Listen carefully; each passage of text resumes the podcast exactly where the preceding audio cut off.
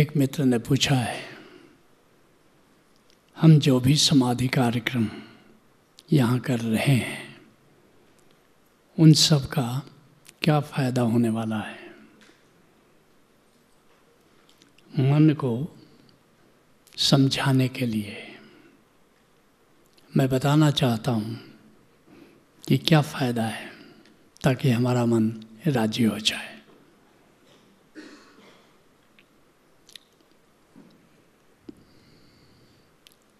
ओशोधारा में समाधि के चौदह कार्यक्रम हैं, चौदह उसके बाद सुमिरन के कार्यक्रम हैं।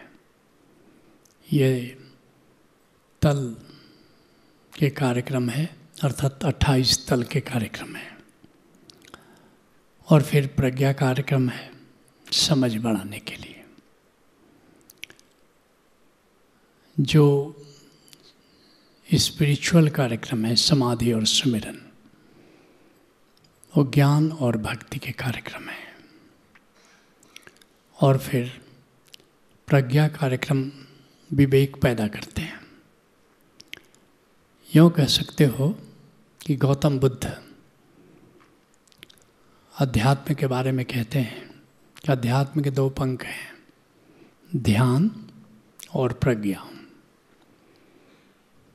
कहते हैं कि ध्यान है न प्रज्ञा, कि ध्यान से प्रज्ञा बढ़ती है।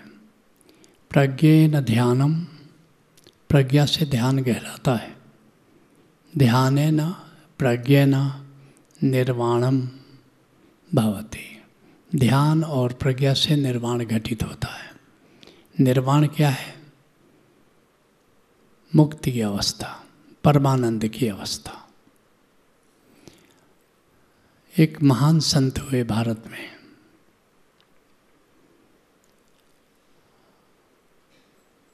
वे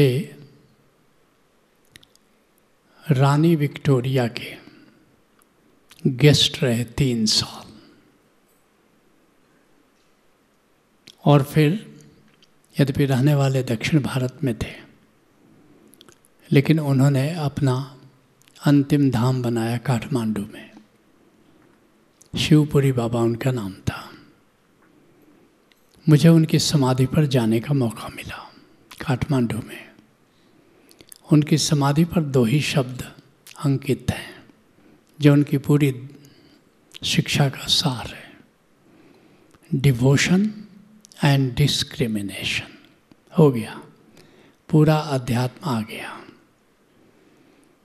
भक्ति करो और विवेकवान बनो, निर्छीर विवेक होना चाहिए। क्या सार है, क्या असार है। सारे प्रज्ञा कार्यक्रम इसलिए यहाँ चलाए जा रहे हैं कि तुम सार को समझो, असार में अपना समय मत नष्ट करो, जो सार को ग्रहण कर लो। संत कहते हैं सार सार को गही रहे थोथा देई उड़ा है।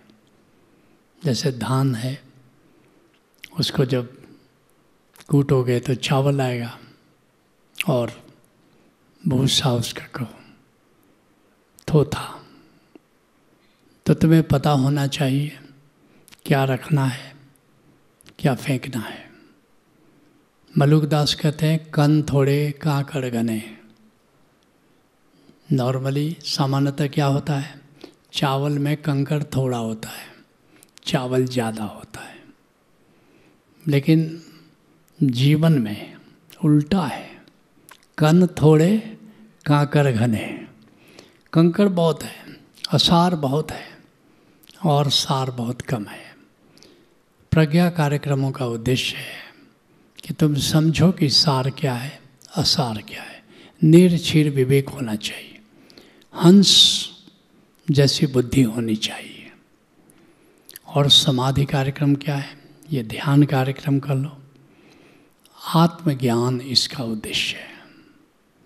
धीरे धीरे तुम जान पाओ कि मैं आत्मा हूँ, और फिर जैसे जैसे संबोधि घटनी शुरू हो जाती है, आठवें तल नौवें तल से कह लो, ज्ञान समाधि से, कि मैं आत्मा हूँ।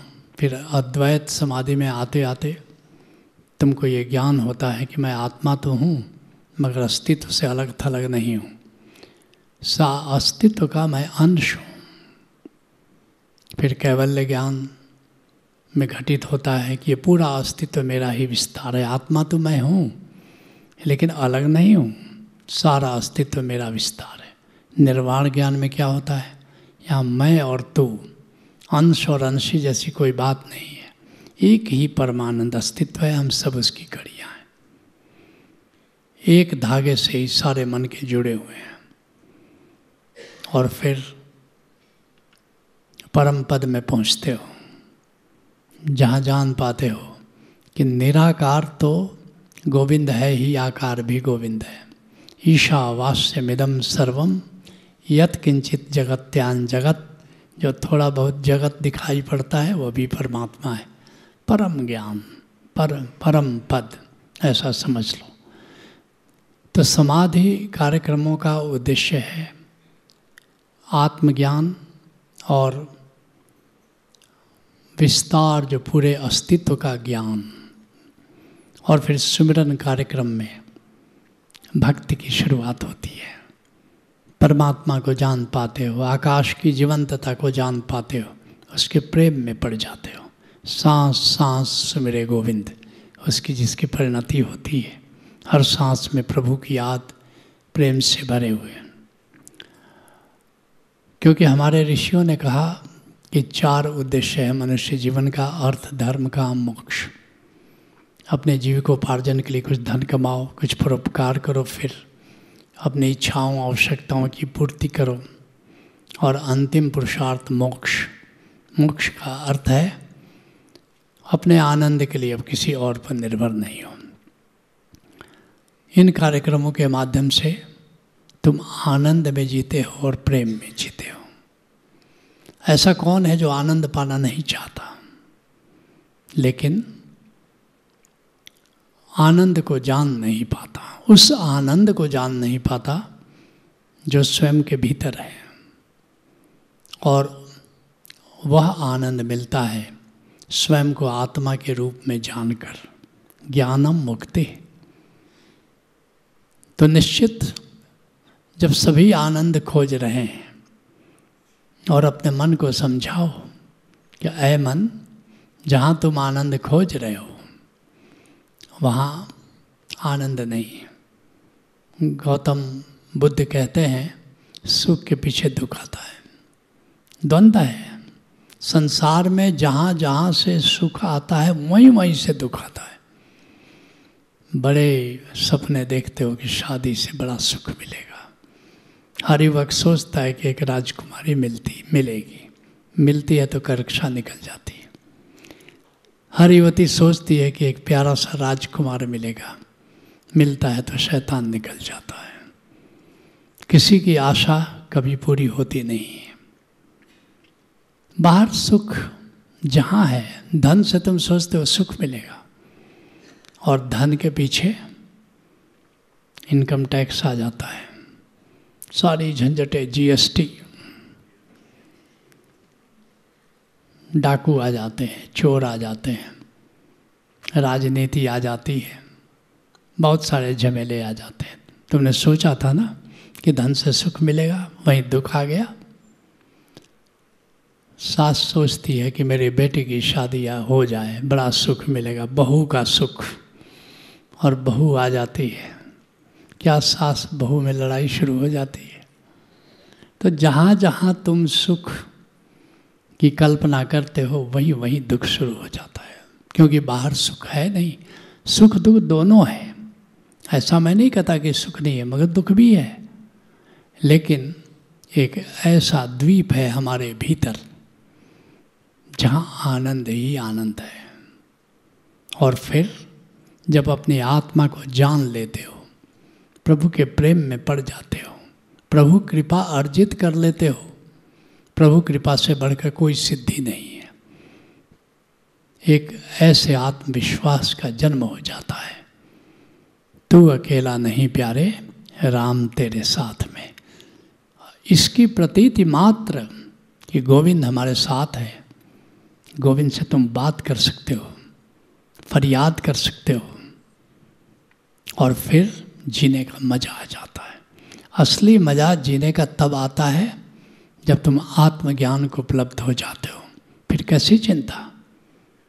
नित नूतन गोविंद सामने, तुम देख पाते हो कि गोविंद मेरे सामने खड़ा है, जिसको सारे लोग खोजते हैं, बिलबिलाते हैं। गुरु अमरदास जी कहते हैं कि परमात्मा के लिए सब बिलबिला रहे हैं, कोई मंदिर, कोई मस्जिद, कोई कहाँ कहाँ जा रहा है, वह परमात्मा तुम्हारे सामने खड़ा है।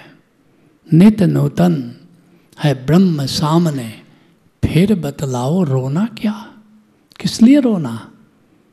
रूह खजाना साथ सदा है, फिर बतलाओ खोना क्या। कुछ भी बाहर हानि लाभ हो, जीवन मरण हो, यश अपयश हो, तुम्हारी आत्मा में तो कुछ भी फर्क पड़ने वाला नहीं है। तो फिर सारे दुखों से तुम मुक्त हो जाते हो। ये इतना बड़ा सौदा है, लेकिन इतना सस्ता सौदा है, इतना सच्चा सौदा है कि थोड़ी भी बड़ी बुद्धि अगर तुम्हारे पास है तो ये सौदा करने लायक है। क्या अपने मन को समझाने के लिए ये काफ़ी नहीं है। Let's acknowledge.